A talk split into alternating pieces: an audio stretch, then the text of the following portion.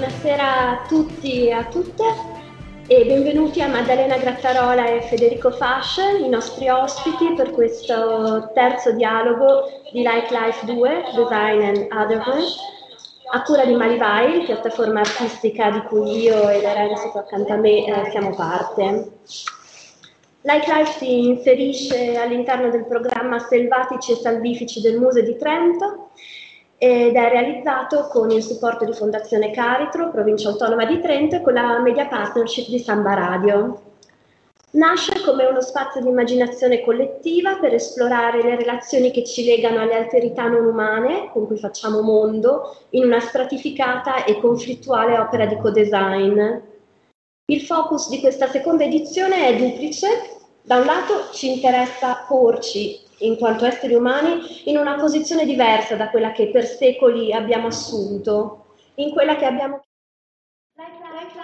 oltre a interrogare la forza speculativa del design in quanto creatore di mondi possibili, come abbiamo fatto lunedì scorso con Studio Studiana e come faremo martedì 14 con Officina Corpuscoli, fin dalla sua prima edizione Like Life pone molta attenzione alle pratiche narrative in corso Proprio per il loro potere di creare e plasmare immaginari, le narrazioni non sono mai innocenti e lungi dall'abbandonarci al piacere del flusso narrativo, quello che ci è richiesto è un surplus di vaglio critico. È importante sapere quali storie raccontano altre storie of fiction, storie foglia, storie fiasco, conchiglia, rete, storie sforta, capienti per raccogliere, trasportare e raccontare la materia del vivente. La narrazione diviene allora una via per praticare un copensiero, un pensiero in relazione con gli altri. Per questo oggi, e poi di nuovo il 15 dicembre in cui avremo ospite Laura Pugno qui in presenza a Palazzo delle Albere, andiamo alla ricerca di storie, di modi di narrare, di possibilità immaginative ancora poco esplorate e lo facciamo con i nostri ospiti. Magari dici due parole tu. Allora, grazie intanto a Maddalena e Federico per essere qui con noi. Dicevamo oggi ci rivolgiamo al mondo del game design in senso molto ampio. Infatti abbiamo con noi Federico che è proprio, propriamente un game designer e Maddalena che invece si occupa di narrative designer per il mondo del gaming spesso. E quindi con loro cercheremo di capire quali narrazioni stanno prendendo piede in questo, in questo immaginario che, che, il mondo del game design sta costruendo o a cui il mondo del game design si rivolge. E, ehm, cercheremo di esplorarne i livelli uh, di questo immaginario e i livelli soprattutto in relazione a questo passaggio del, dell'antropocene, ma anche... Um, molto spesso nel mondo del game design sono dei, dei, dei paesaggi più della fine, sono dei paesaggi della crisi in qualche modo, in cui dopo uh, ci si trova a, a, giocare o a operare, a muoversi e, e con loro quindi cercheremo di, di, analizzarlo da questi due punti di vista, più propriamente dalla parte de, del, del design del gioco e dalla parte delle narrazioni, come queste narrazioni si ricollegano a delle narrazioni più ampie. Due parole su Federico e Maddalena. Allora, Federico è un game designer italiano con 25 anni di esperienza nell'industria del gaming e dei media interattivi. Vive a Londra e dopo aver lavorato come Creative Technologist per la realtà virtuale al Guardian, gestisce un master in Independent Game alla Goldsmith University e si occupa anche di consulenza nel mondo del game design. Maddalena Grattarola invece è una studiosa di letteratura postmoderna russa americana con un background in letteratura comparata e teoria critica e studi dei media.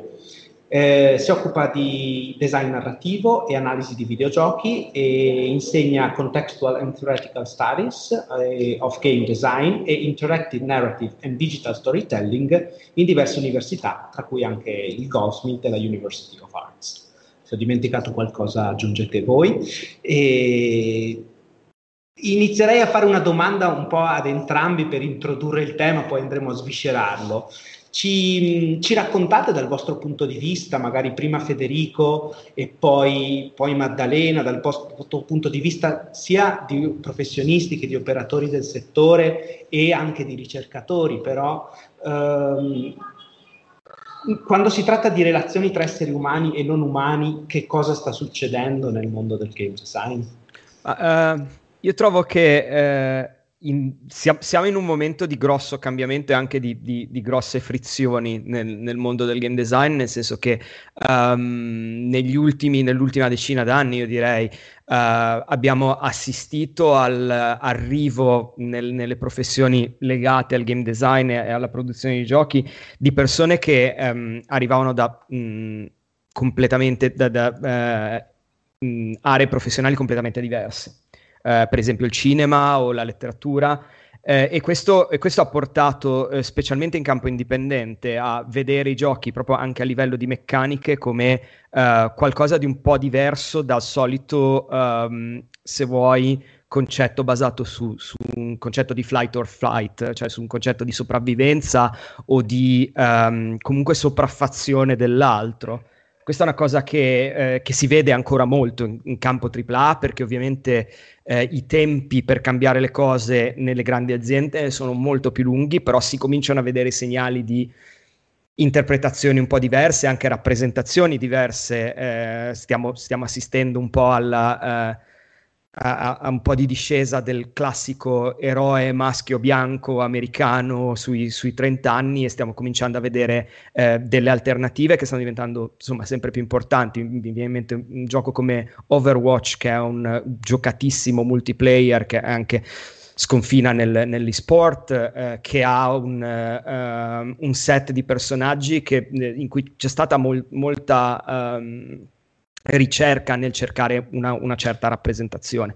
E poi eh, ci sono mh, ovviamente dei momenti in cui c'è un dialogo tra umano e non umano eh, e, e, questa cosa mi interessa molto perché io la vedo molto spesso in campo indipendente, lo vedo come un pretesto per ehm, introdurre una rappresentazione eh, che non è più la rappresentazione, per esempio, la rappresentazione di genere binaria, ma c'è qualcosa di più. E penso, per esempio, ci sono, ci sono giochi, uh, ce n'è uno si chiama Coffee Talk, che è un gioco in cui si gestisce un caffè, però si è in un mondo in cui i personaggi tipici della narrativa fantasy uh, esistono e vivono una vita da cittadini, come in una città dei giorni nostri. Um, e però questo dà il pretesto per, per esempio, parlare di um, problemi di pregiudizi razziali, nel caso di uno dei due personaggi eh, che è un elfo eh, e, e, ha una relazione con un altro personaggio che è un succubus, per cui la famiglia non li accetta, o per parlare di um, body positivity, for, per esempio, per, parlando, parlando, ad esempio di, eh, di orchi e di altre creature che hanno una struttura corporea diversa. Um, e quindi viene, viene, usato molto questo, um, questo concetto del non umano come forse espediente però per raccontare qualcosa di estremamente umano, perché i videogiochi poi hanno sempre un po' raccontato questo, uh, hanno sempre avuto questa, uh, così, questo mood epico no? di, di, di, di, scontro e di sopraffazione e invece, soprattutto in campo indipendente, stanno cercando di raccontare invece le connessioni in qualche modo e le, le relazioni tra persone. questo l'uso del, del, corpo come metafora per uscire dall'umano e rientrare poi nell'umano, quindi. E a livello invece più ampio di narrative, Maddalena, tu che cosa dici dal tuo punto di osservazione? Il mio punto di osservazione è molto specifico. I giochi ne vengono prodotti un quantitativo enorme a livello sia annuale stare dietro a tutti i titoli usciti, quindi in mente c'è molte cose che mettono in relazione, molti giochi che mettono in relazione l'umano con il non umano che escono, eh, che sono usciti negli ultimi tempi, magari semplicemente durante la pandemia e non sono riuscita a, a vederli tutti, quindi stabilito um, certo. sarà ovviamente parziale um, e io tendenzialmente ho un filtro che è come da mio passato dalla letteratura um, e dalla, dalla serata letteraria prettamente. Della recente in mi occupo di AAA è vedere in realtà mm, ci sia in confronto il, um, a confronto come il mondo era e come il mondo è diventato, ossia quindi narrative che prendono in considerazione gli effetti devastanti dell'uomo sul pianeta e sull'ambiente. Sto pensando a Golf Club Wasteland, eh, sto pensando Cloud Gardens. In Golf Club Wasteland siamo in un futuro immaginario, ma un po' distante. Il pianeta Terra viene usato super ricchi eh, per tornare a giocare a golf tra le macerie di quello che è stata la e ormai una colonia di Marte che si chiama Terra e è di piccoli riferimenti al presente condiviso, quindi ci sono riferimenti più o meno a Trump, ci sono riferimenti più o meno nascosti a Elon Musk, quindi è molto radicato nella nostra contemporaneità e proprio distopico politico in cui il pianeta Terra è un grosso parco giochi fatiscente e decadente. Um, penso che ho citato è Cloud Gardens, in cui è un gioco contemplativo, in cui si su, su, su del paesaggio si, si, fanno crescere piante selvatiche più o meno spontanee, quindi è un gioco molto eh, contemplativo, non c'è praticamente narrativa se non in dalla riappropriazione di spazi urbani della natura. Per quanto riguarda l'essere umano, la cosa che mi interessa di più è trovare un paragone molto con quello che è successo nell'esternismo, quando si è umano come eh, centro, centro del racconto, quindi niente di epico, ma narrative quotidiane, narrative assolutamente fragili che raccontano cosa vuol dire essere umani. Eh, come dico, non più eroi. Eh, sopravvivono a, alle faccende quotidiane, ma non più maschi bianchi. Eh,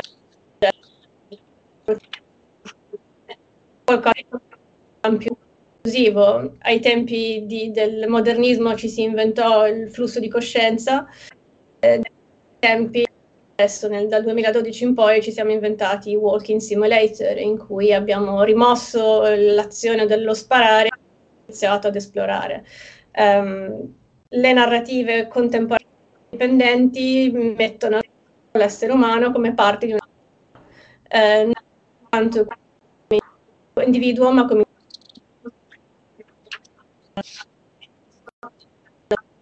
e questo racconto di eventi corale è finalmente rappresentativo.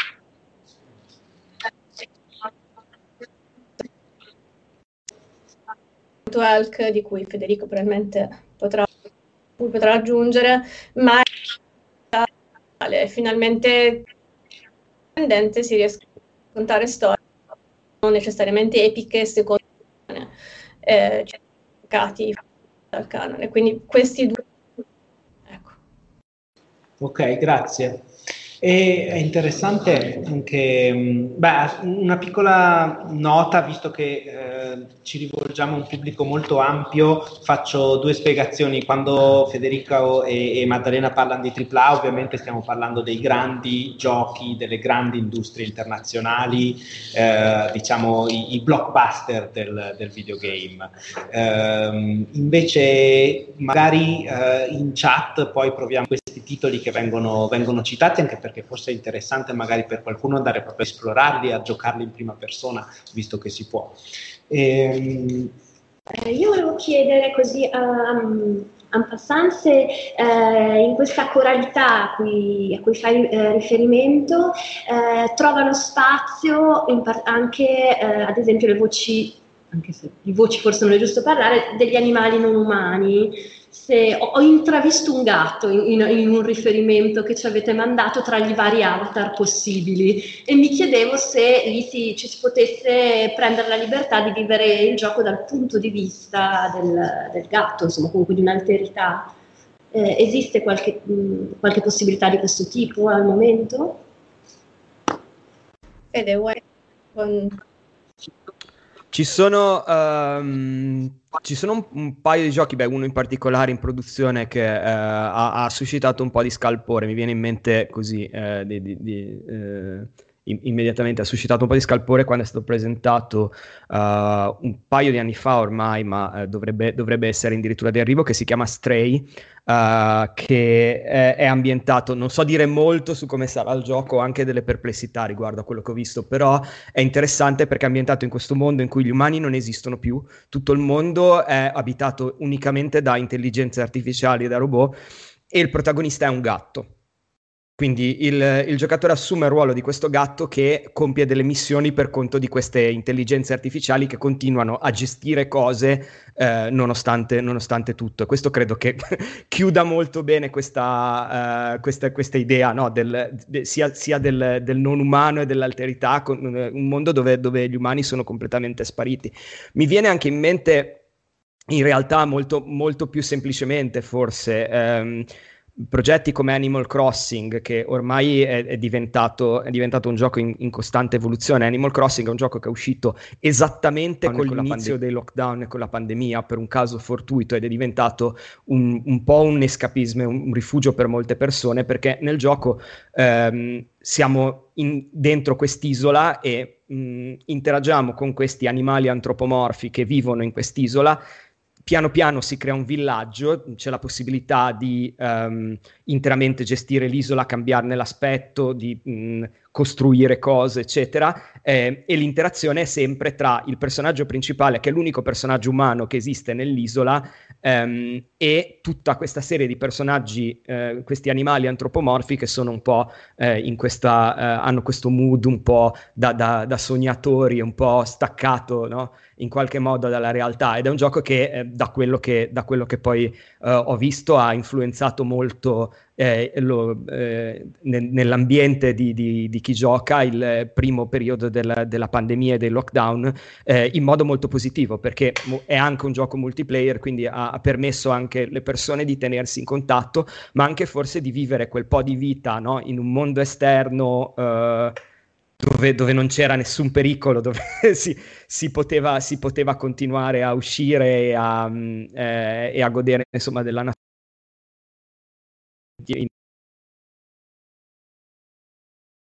Eh, ci sono molte testimonianze di persone che hanno detto la, la mia, eh, comunque la mia salute mentale ha, ha giovato del fatto che ci fosse questo gioco e ci fosse questa possibilità. Sì, anche io stavo notando come eh, nei riferimenti che abbiamo, abbiamo in gioco adesso, insomma, sembra che lo spazio si apra per l'alterità sempre solo eh, la dipartita dell'essere umano nel, nel vuoto che la razza umana lascia dopo la sua anche, anche, nel gioco in Cloud Garden dove costruiamo insomma, queste piante prendono il sopravvento su architetture ormai in disuso e abbandonate. È come se l'immaginario della fine o del post sia molto più forte del, ehm, quasi del presente, cioè come se per esplorare la relazione con l'umano dovessimo andare oltre all'umano mi chiedo ad esempio, e, e ci sono anche esempi uh, che guardano indietro, che guardano al deep time, che guardano a, a, alla lunga invece storia sia della, della vita sulla Terra che della Terra stessa? Come si va molto in avanti in questa specie di speculative fiction. Cioè ci sono giochi che vanno al prima, esatto. al primo della comparsa dell'essere umano, quindi giochi che esplorano l'evoluzione in qualche modo, eh, non in una direzione futura, ma in una direzione passata. Eh, o no, forse non lo so, è una domanda aperta, non è che. Lei, ah. Com- com'è? Cosa succede in questo Esplora la vita, vita e cambia forme di vita, quindi si passa.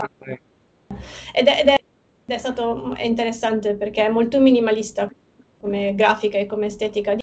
Adesso quanti anni fa è stato pubblicato, ma parecchio, ho un problema. Quindi è sicuramente prima della pandemia. Va bene. L'unico che mi viene in mente è questo, eh, però è un approccio molto, molto quasi, quasi specifico a presentare le forme di vita, è molto, molto eh, come progetto. più recenti onestamente stanno venendo invece molto molto uh, vecchia ormai che è Spore uh, che è stato un gioco forse anche un po' troppo coraggioso, nel senso che l'idea era proprio di rappresentare eh, l'evoluzione dal punto di vista scientifico e quindi di creare queste creature procedurali.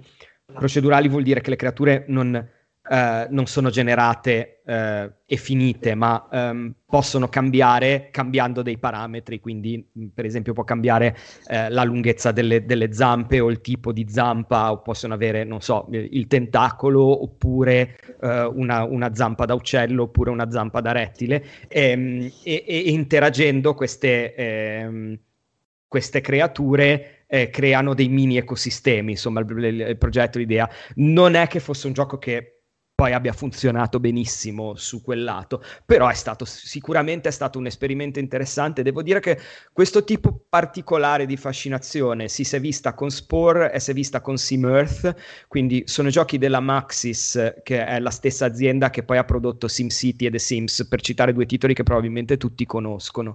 Um, e verso la fine degli anni 90, primi 2000, hanno avuto una grossa fascinazione su questo. Adesso lo vedo un po' meno. Um, forse in termini di mh, generazione procedurale, quindi di uh, qualcosa che um, è generato da una macchina e non è stato pre-creato da una persona, ma la persona ha soltanto creato il sistema che poi genera il mondo di gioco, No Man's Sky è, è forse il... Um, il prodotto che, che, è più interessante. Di nuovo, eh, va, va, più nel futuro perché è un titolo fantascientifico dove esploriamo l'universo e l'universo è tutto generato da un algoritmo, per cui non, nessuno sa, eh, ne, nemmeno il creatore di gioco sa che pianeti ci sono lì dentro. C'è un intero sistema, un intero universo che ha a disposizione il giocatore da esplorare. Dentro ci possono essere creature nei pianeti, possono non esserci, le creature sono completamente diverse da un pianeta all'altro, le piante sono completamente diverse e tutto è centrato sull'esplorazione. Poi è un gioco che ha avuto anche di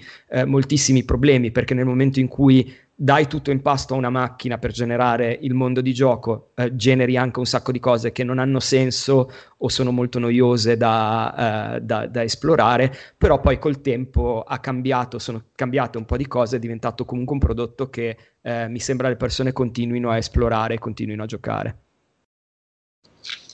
Interessante. E, e invece eh, abbandonando per un attimo la centralità delle relazioni con, eh, con, gli altri esteri, andate avanti a raccontarci come è cambiata l'immagine che l'essere umano ha di sé, come si narra in maniera diversa nel panorama attuale dei, del gaming, che ci avete dato in privato degli, degli spunti degli molto spunti, interessanti sì. che ci piacerebbe che condivideste anche. Beh, sicuramente non è immortale perché il punto non è più saltare, vivere, avere un tot di vita a disposizione, o almeno dei giochi di cui mi occupo io, è diventato eh, capire la storia del gioco, mettere insieme i pezzi.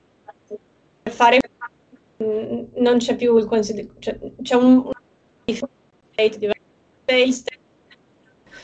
um, nel momento soprattutto di anni passati, gioca, perde la per il protagonista la vita, non certamente chi, chi sta giocando. Questa cosa nei il fail state il fail state come eh, il momento di fallimento, il momento di chiusura di chi sta giocando avviene quando decide che non vuole finire il gioco e non vuole chiudere la storia, non vuole capire come la storia prosegue. Eh, le storie di cui mi occupo trattate dei videogiochi tendenzialmente rappresentano il protagonista in una maniera molto più sfumata e realistica rispetto a quella dei vecchi protagonisti del videogioco, a partire da maschi bianchi, appunto, sono, ci sono anche loro persistono ad esistere, sarebbe errato il contrario, ma ci sono anche forme di declinazioni del, del protagonista che un tempo non erano assolutamente pensabili, non soltanto a livello di definizione e customizzazione dell'avatar, ma anche proprio a livello di eh, linee, linee, narrative che esplorano cosa voglia, cosa voglia, dire diventare adulti, cosa voglia dire al mondo del lavoro, cose, cose che sono estremamente banali e che un tempo non, avremmo mai pensato potessero essere eh, punto centrale di un videogioco che è stato venduto come a intrattenimento per intrattenimento fino a un certo punto, mentre adesso diventa riflessione, introspezione, resta intrattenimento, deve restare anche intrattenimento, ma come sempre c'è spazio per tutto. Quindi, Fede, non so se vuoi aggiungere qualcosa a questo. Sì, io quello, sì, io quello che... Mh mm, quello che, quello che, ho visto molto, eh, specialmente, specialmente, di nuovo in campo indipendente, ci sono due grosse tendenze. Una a parlare molto di più di, di salute mentale, di neurodivergenza, di neurodiversità, quindi eh, di, di, rappresentare l'essere umano eh, in maniera anche... Um, Uh, appunto un, un, po' più uh, a 360 gradi con anche eh, le sue vulnerabilità o le sue differenze proprio, perché poi eh, c'è, c'è, una questione di differenza. E, mh, eh, penso anche, e lì anche in campo un po' più commerciale, non siamo in campo, in campo squisitamente AAA, quindi sui eh, giochi che vendono milioni di copie, ma comunque eh, già in campo di giochi commerciali che escono, che escono, su console e hanno un ragionevole successo. Mi viene in mente il successo che ha avuto Hellblade, eh, che è un gioco basato sulla mitologia celtica, in cui si interpreta questa guerriera eh, che compie un certo tipo di, di viaggio, che è un viaggio introspettivo,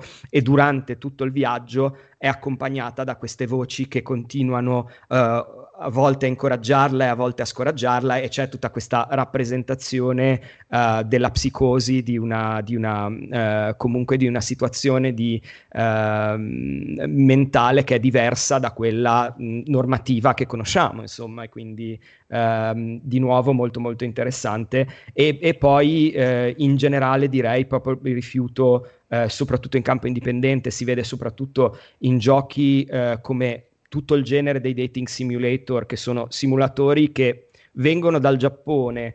Eh, come, come, prima intuizione, ma poi sono stati un po' ripresi dappertutto. Sono giochi in cui tutto quello che devi fare è um, ci sono delle persone e una delle persone è la persona con cui vorresti avere una relazione e devi cercare di conquistarla. E c'è sempre un po' questo. Um, questo modo di vedere la, la relazione come una persona come un oggetto che no, devi, devi, in qualche modo conquistare e per cui è stata fatta molto, molta critica su questo e questi giochi sono diventati un po' la bandiera del, della rappresentazione per esempio dei generi non binari ehm, in, in, modi molto diversi oppure comunque della rappresentazione di un tipo di relazioni che non sono, non sono normative eh, e che sono mh, più al passo coi tempi, più, più moderne in qualche modo. Mi viene in mente che molti di questi dating simulator hanno toccato poi eh, eh, intuizioni eh, abbastanza eh, apparentemente molto strane, ma poi in realtà se, se vedi il gioco diventano eh, estremamente interessanti. Ce n'è uno che sto giocando proprio in questo periodo, si chiama Boyfriend Dungeon,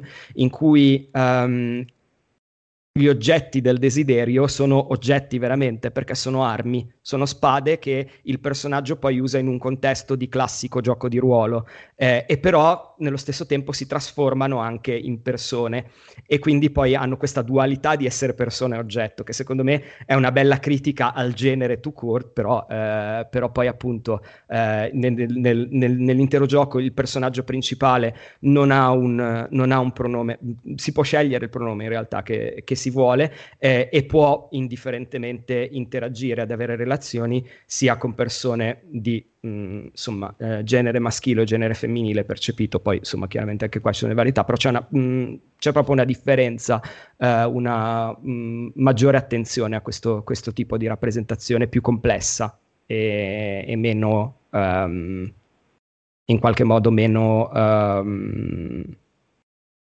usuale forse, forse non è neanche giusto dirlo, insomma, forse è, sta diventando normale adesso pensare al genere in questo modo. È interessante anche questo passaggio quasi sciamanico da, dall'oggetto alla persona e il ritorno sì. all'oggetto. È molto in realtà coerente con il tipo di narrative che, che, stiamo esplorando in realtà dal punto di vista biologico, come abbiamo visto nel primo incontro, ma anche nel corso del primo ciclo di Like Life abbiamo esplorato un po' questa questa necessità di interpretare appunto in, in maniera quasi, quasi, sciamanica alcune narrative che possono ridefinire la posizione degli esseri dentro al, al, al contesto antropocenico. E quindi mi, viene in mente tutto il, il, discorso che ha fatto Matteo Meschiari alla fine del ciclo dell'anno scorso dove appunto si parlava proprio di, de, del design e dell'oggetto eh, e all'inizio della storia, della storia dell'umanità. E anche, anche questa, eh, questo prospettivismo, questa possibilità di eh, condividere lo status di persona con altri esteri o in questo esatto. caso con uh, altri oggetti è, è, interessante.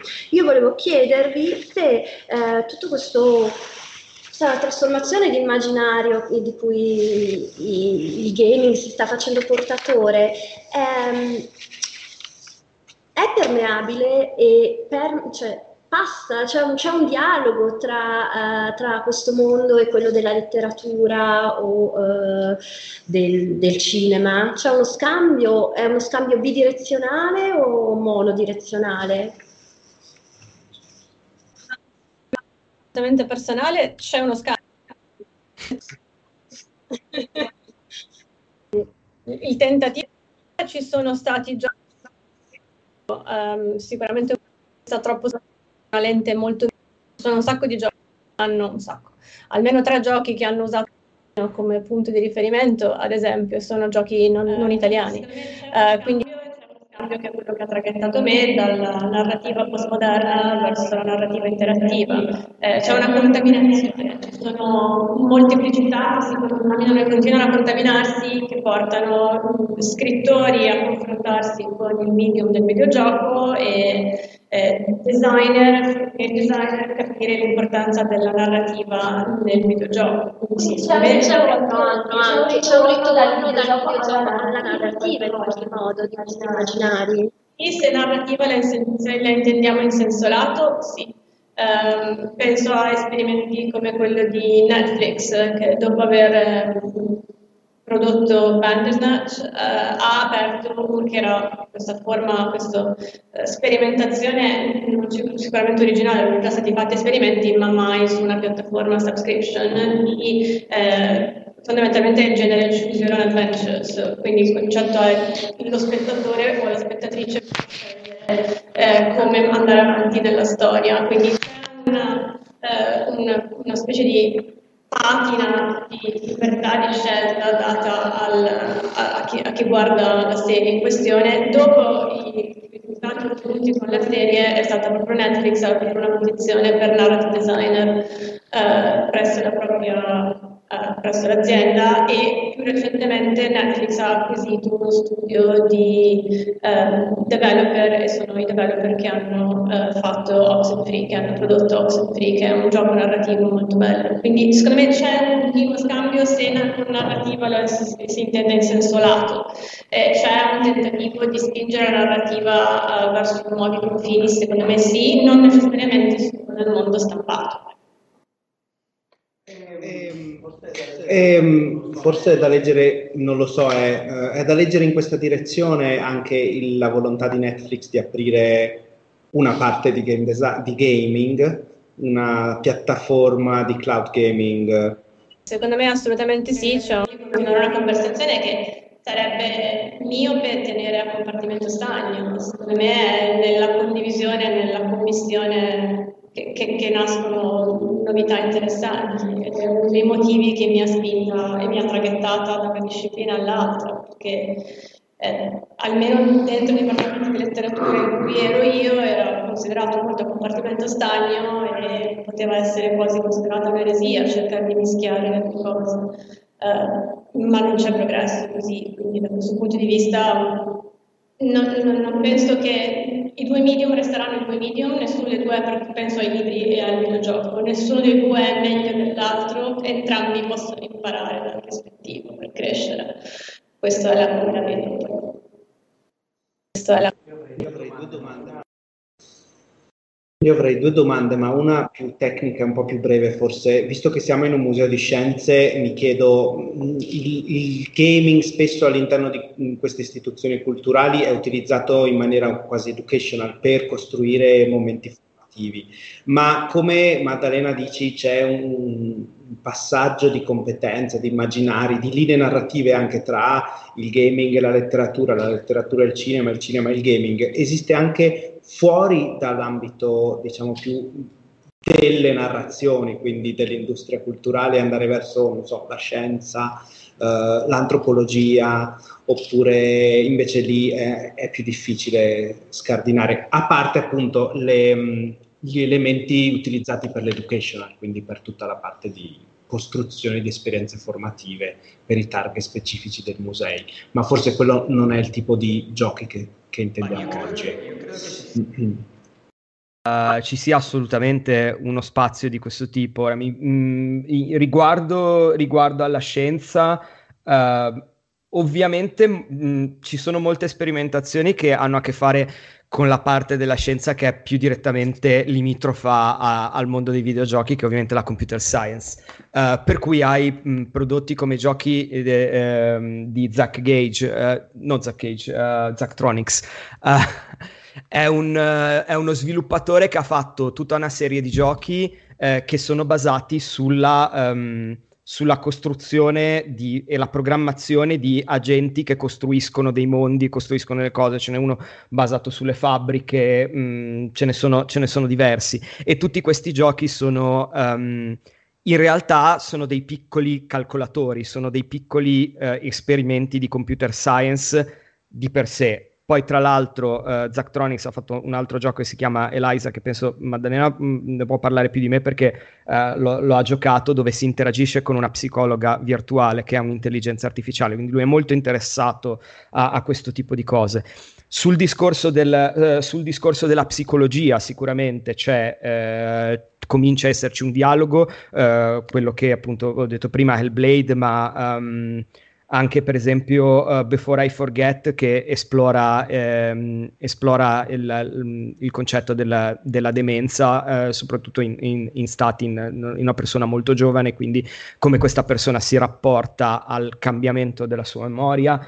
Um, nel campo dell'antropologia è un campo che sto un po' esplorando io uh, perché uh, sto, ho cominciato un, un, PhD che mischia antropologia uh, con gaming e, e qui mh, forse più che nella produzione in sé eh, di, di, di, di, giochi, di prodotti che parlano di questo, non si è forse ancora fatto del tutto. Forse il primo prodotto che mi viene in mente è, in realtà quello di cui parlava Maddalena prima, che è Welcome to Elk, um, che è questo gioco in cui siamo in un'isola eh, che non si capisce bene come... De, che cosa sia, eh, in cui ci sono questi personaggi molto strani che sembrano molto distaccati dal, dal mondo. Tutto è eh, visto con, un, eh, con uno stile molto cartoon.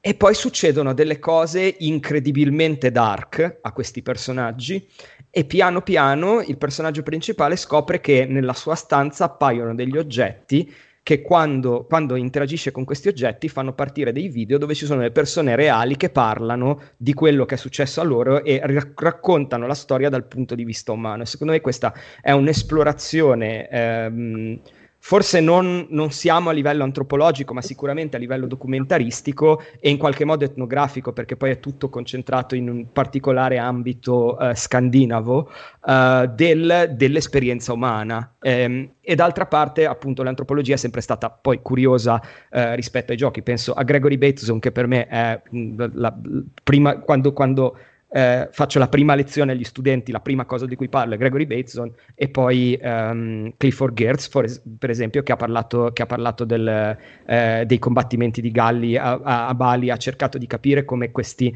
questo spazio del gioco sia poi sempre uno spazio di esplorazione di relazioni, esplorazione di identità, quindi c'è anche sicuramente eh, questa parte. Forse non è stata esplorata ancora così tanto dai game designer, ma eh, mi sembra che ci stiamo arrivando, ecco.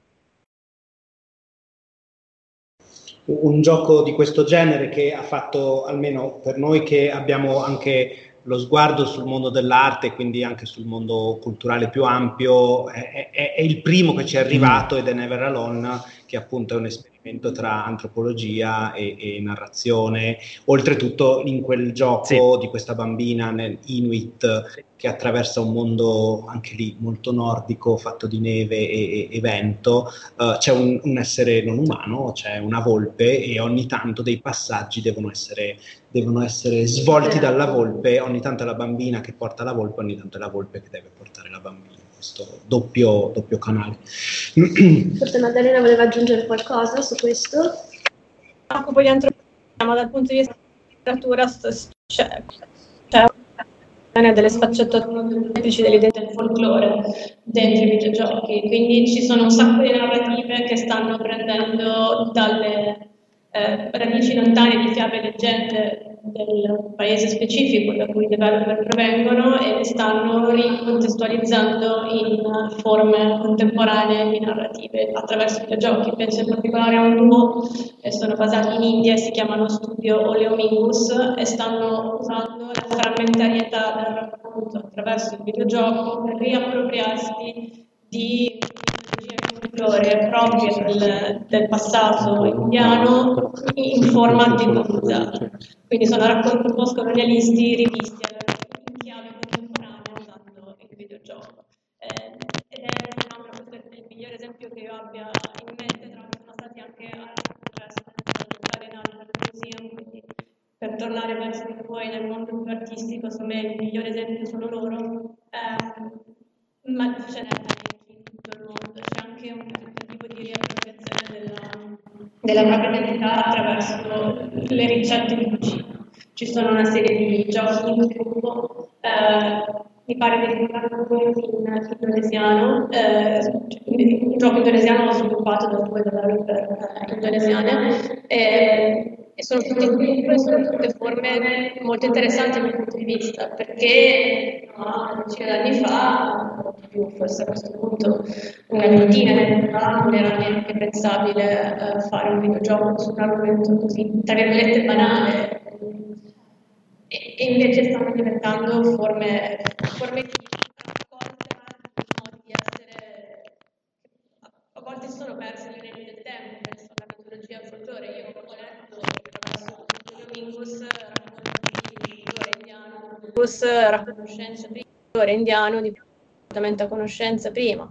Ovviamente interpretati e realizzati, però amici eh, mi collego a questa osservazione sul folklore per farvi una domanda su una funzione mh, narrativa trasversale che diciamo attraversa l'antropologia, l, uh, mh, la teoria di, della narrazione e così via, che è quella del, del ghost, del fantasma, che ehm, si può declinare in tantissimi modi, no? uh, tornano uh, spettri luogo, spettri di piante, spettri di animali estinti, spettri di popoli. E il, game, gaming mi sembra un luogo propizio per incontrare questi, questi ghost. Cosa, cosa, ci raccontate in merito? Uh, Sicuramente, eh, sicuramente è una cosa che, che, si vede molto anche perché poi eh, in, se, se, se, vogliamo poi um, insomma, uh, analizzare qu- quello che significano i personaggi nel mondo di gioco, molto spesso i personaggi che non sono controllati direttamente da, da, un, da, un, essere umano assumono un po' questo ruolo di essere fantasmi all'interno del, del mondo. Però in generale uh, credo, che, credo che una cosa che, che è successa molto e... Um, Uh, e succede soprattutto nel, nel, campo dei walking simulator dove Mm, son, eh, che sono giochi sono molto eh, centrati sull'esplorazione, ehm, la presenza di altri eh, umani è sempre, eh, è sempre, rappresentata con l'assenza in realtà, o con comunque, eh, se, se, non con l'assenza totale, come per esempio in Gnome dove ci troviamo a esplorare la casa della nostra famiglia che eh, nel frattempo si è trasferita in un altro posto e riviviamo uh, gli ultimi i due anni che sono passati mentre noi eravamo via uh, attraverso gli oggetti che hanno lasciato, quindi proprio con, con un'interazione con, uh, con le, le, le, le, suppellette, in qualche modo, in qualche modo diventa quasi sì, uh, archeologia o se, se, vuoi diventa antropologia, nel senso che l'antropologia spesso è l'archeologia del, del contemporaneo, no? Um, E, e, molti giochi però hanno proprio uh, dei, dei, fantasmi veri e propri o comunque delle, delle, entità che sono rimaste e che raccontano parti della storia. E, e questo succede anche eh, in campo appunto mh, più, più, commerciale AAA mi viene in mente per esempio la narrativa di giochi come, um, come Bioshock in cui si esplorano si esplora questa mh, stazione che è stata creata da, da, da persone che poi tutto è fallito e tutto quello che si conosce si conosce dalle testimonianze di quelli che di fatto sono fantasmi. Poi so che Maddalena su questo poi ha, ha parecchio da dire, in realtà.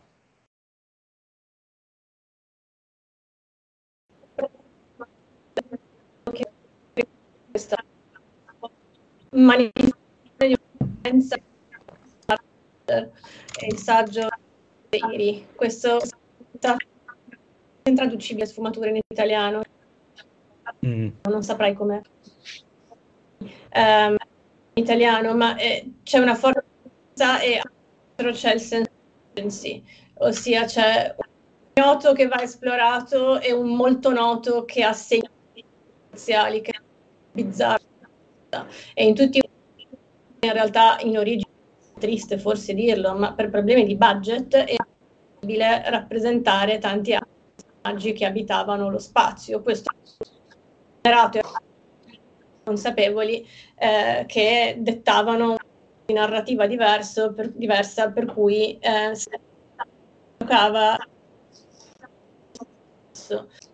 contesto e qui si torna attraverso gli oggetti che citava Mara prima ehm, questa che si storytelling ossia raccontare una scenario attraverso l'ambiente attraverso descrittivo in cui si è immerso. E qualcosa che è stato etichettato come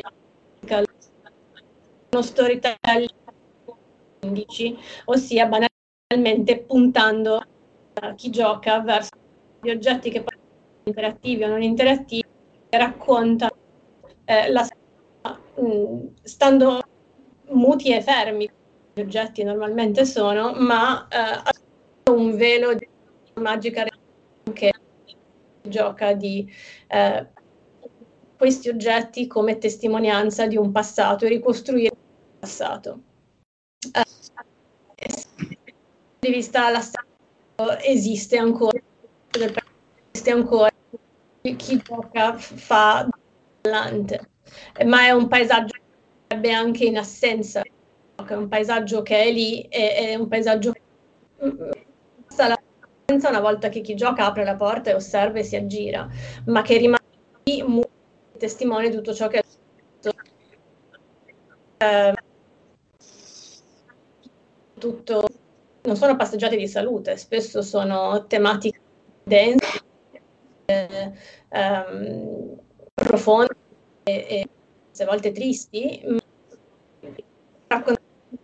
l'immanenza degli oggetti rimangono comunque piacevoli da penso anche a What Remains of Edith Finch, costruisce l'intero albero logico della famiglia Finch, deceduti in contesti più o meno strani.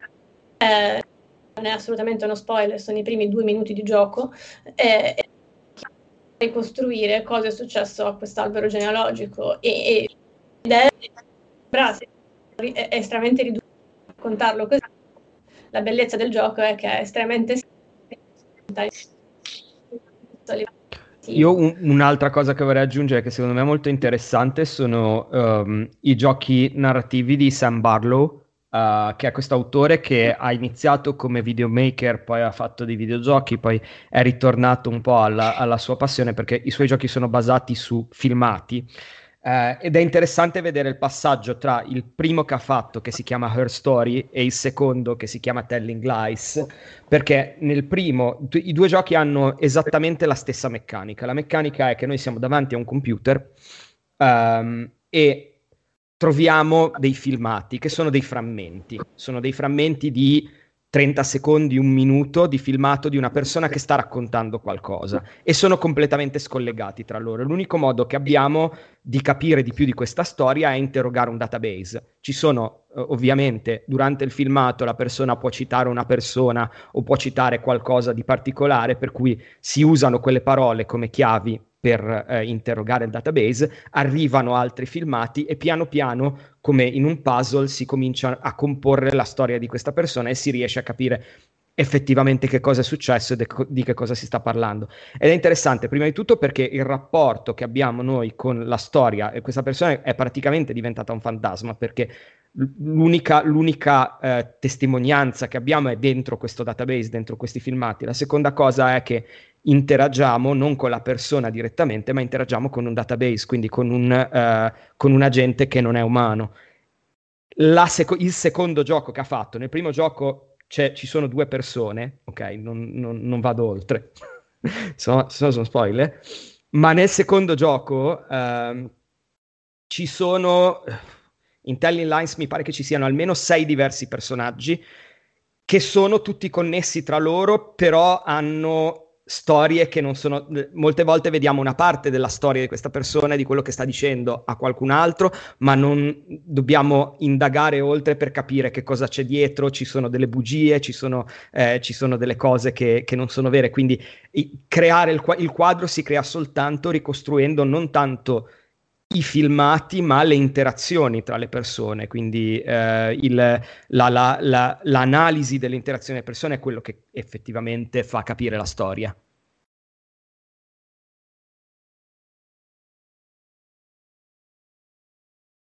Eh, mi sembra che ci abbiate dato tantissimi elementi per mappare un po' questo paesaggio narrativo antropocenico. E non solo, che siamo tornati alla fine all'assemblaggio, cioè da dove eravamo partiti, eh, non solo nelle conversazioni insieme per preparare appunto questa, questa conversazione, ma anche con, con, gli altri ospiti, cioè questa, questa necessità di utilizzare l'assemblaggio biologico e non solo biologico tra oggetti, esseri, paesaggio, linee temporali come unità minima per raccontare quello che, che Like Life vuole raccontare, che di base è il paesaggio dell'antropocene. No? Mm-hmm. E volevo provare a, a ricapitolare qualcosa esatto. per, eh, quindi abbiamo visto um, oggetti immediatori, abbiamo visto ghost, fantasmi, presenze, assenze, insomma, che prolungano le loro azioni al di là della loro presenza fisica.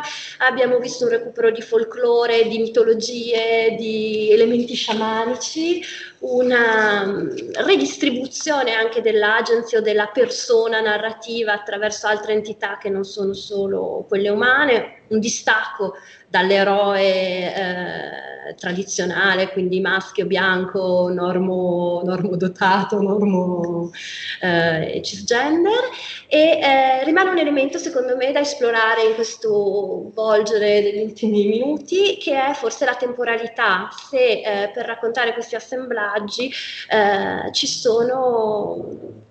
Uh, si, si, usano temporalità multiple o nuovi modi di, di intendere il tempo.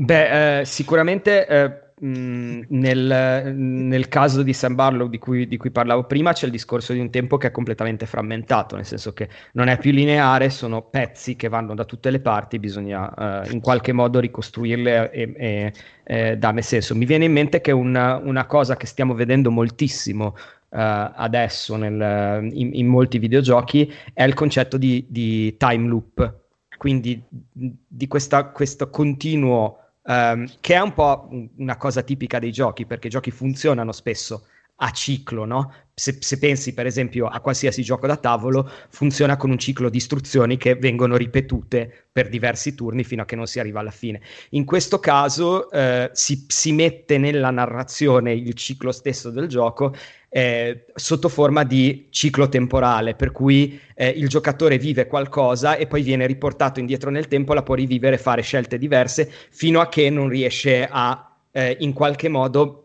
dare senso alla narrazione e quindi trovare una conclusione. Eh, succede in moltissimi giochi, eh, ultimamente c'è un gioco che eh, è mh, mm, blockbuster, quindi proprio tra, tra, tra, i prodotti più venduti quest'anno, si chiama Deathloop, eh, in cui c'è questa, questa, narrazione, ci troviamo in quest'isola eh, e ci viene detto tu non devi rompere il ciclo temporale e non sappiamo che cosa sta succedendo e piano piano, vivendo continui cicli di morte e rinascita, riusciamo a ricostruire, uh, a ricostruire la storia a capire, uh, e a capire cosa è successo. Questo è un esempio forse, uh, forse più grosso, ma... Um, ce ne sono, ce ne sono parecchi, insomma. Eh, e, e, questo forse fa un po' fuggire, ci, ci fa un po' fuggire dal, dall'umanità in qualche modo perché ci rende in qualche modo sovrumani, perché il, siamo limitati come esseri umani, siamo limitati dal tempo e togliere questo limite o comunque cambiarlo eh, cambia la, la, forse anche la nostra percezione di esseri umani.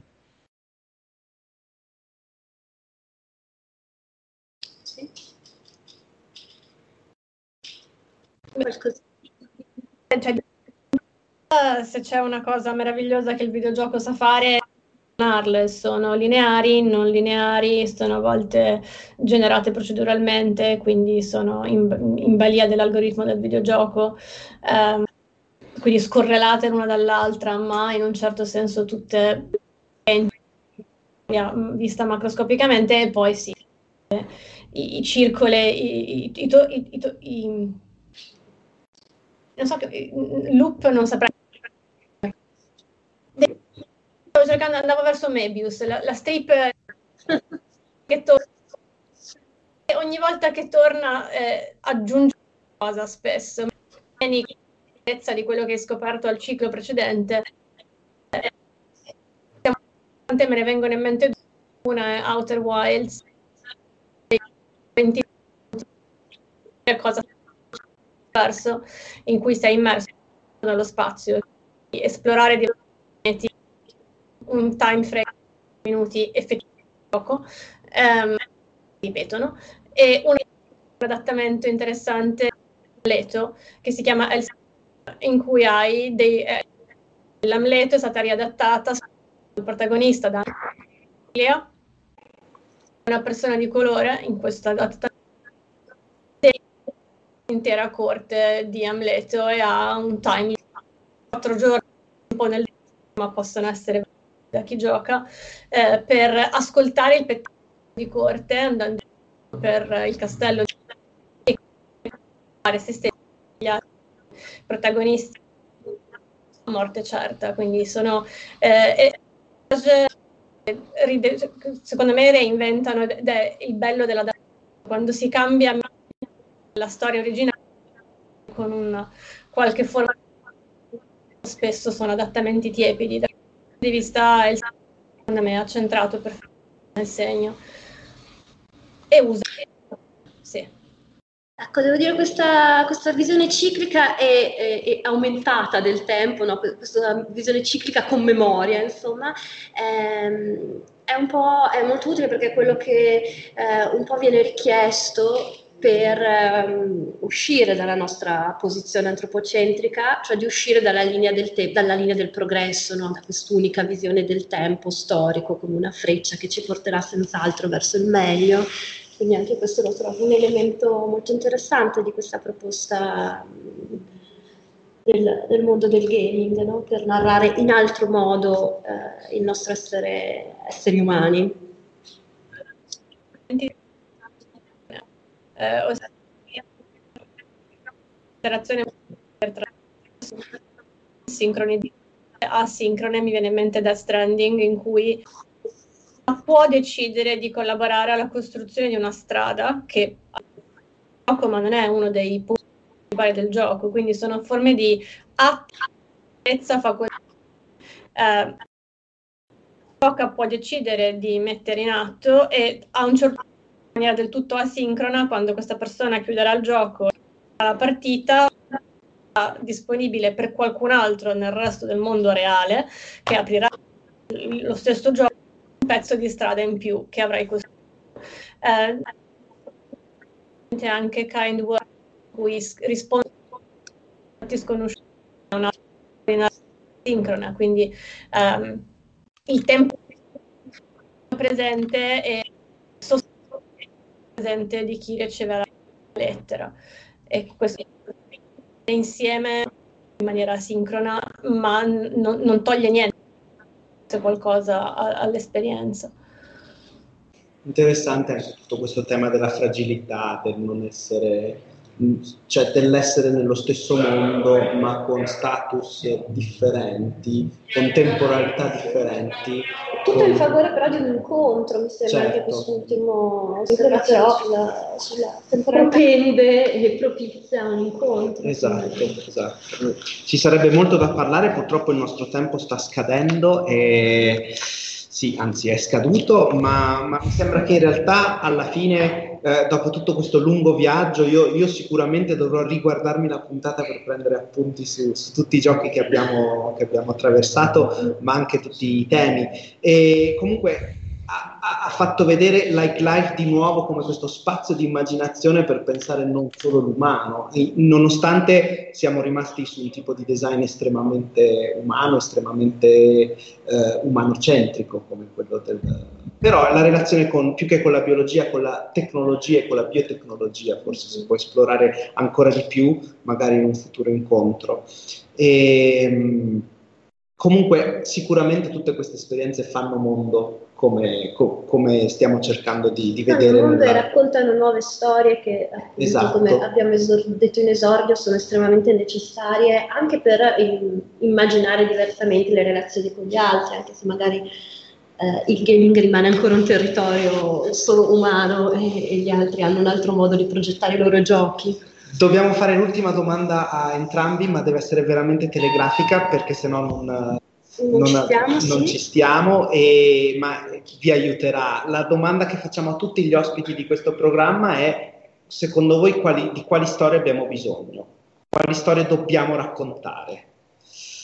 E, Uh, le, le, storie di chi non le ha mai potute raccontare, perché, perché è sempre stato uh, nel, nel, nell'ambito di, di minoranze o, o, è stato colonizzato. Abbiamo bisogno di recuperare queste storie. Grazie. Storie di presenti non edulcorati.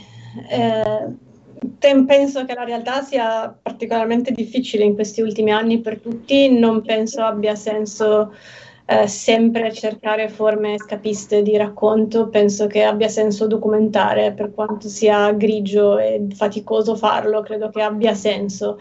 Il, il dovere di cronaca, per quanto in forma arzigogolata e narrativa, penso resti. Quindi fare lo sforzo di raccontare, anche se gli anni sono sembrati secoli, eh, nei due anni di pandemia che abbiamo visto, entriamo nel terzo, credo che abbia senso continuare a raccontarli. Perfetto, grazie. grazie davvero. Grazie. Allora, eh, ricordiamo in coda tre cose. La prima è che il prossimo incontro sarà martedì 14 alle 17.30 e non alle, dici- eh, alle 17 per chi lo segue su Facebook, per chi lo seguirà dopo non cambia nulla, con uh, Maurizio Montalti di Officina Corpuscoli, un biodesigner, e invece l'ultimo incontro del, del, programma sarà mercoledì 15 con uh, Laura Pugno, scrittrice e poetessa, e sarà direttamente trasmesso da qui, ma sarà possibile seguire Laura Pugno anche in presenza in quanto sarà a Trento con noi. Questo incontro fino a mercoledì, quindi fino all'incontro con Laura Pugno, sarà online, dopo verrà trasformato in una, in una conversazione scritta, eh, quindi chi vuole seguirlo online lo può fare fino al 15. E, Ecco, e l'ultima cosa è che ci sono ancora posti per iscriversi al workshop a numero chiuso con, Festo, con la sezione bionica di Festo che avremo mercoledì prossimo. Eh, tra le tre e mezza e le quattro e mezzo incontreremo appunto questa, questa sezione di una multinazionale che si occupa di costruire robot animali.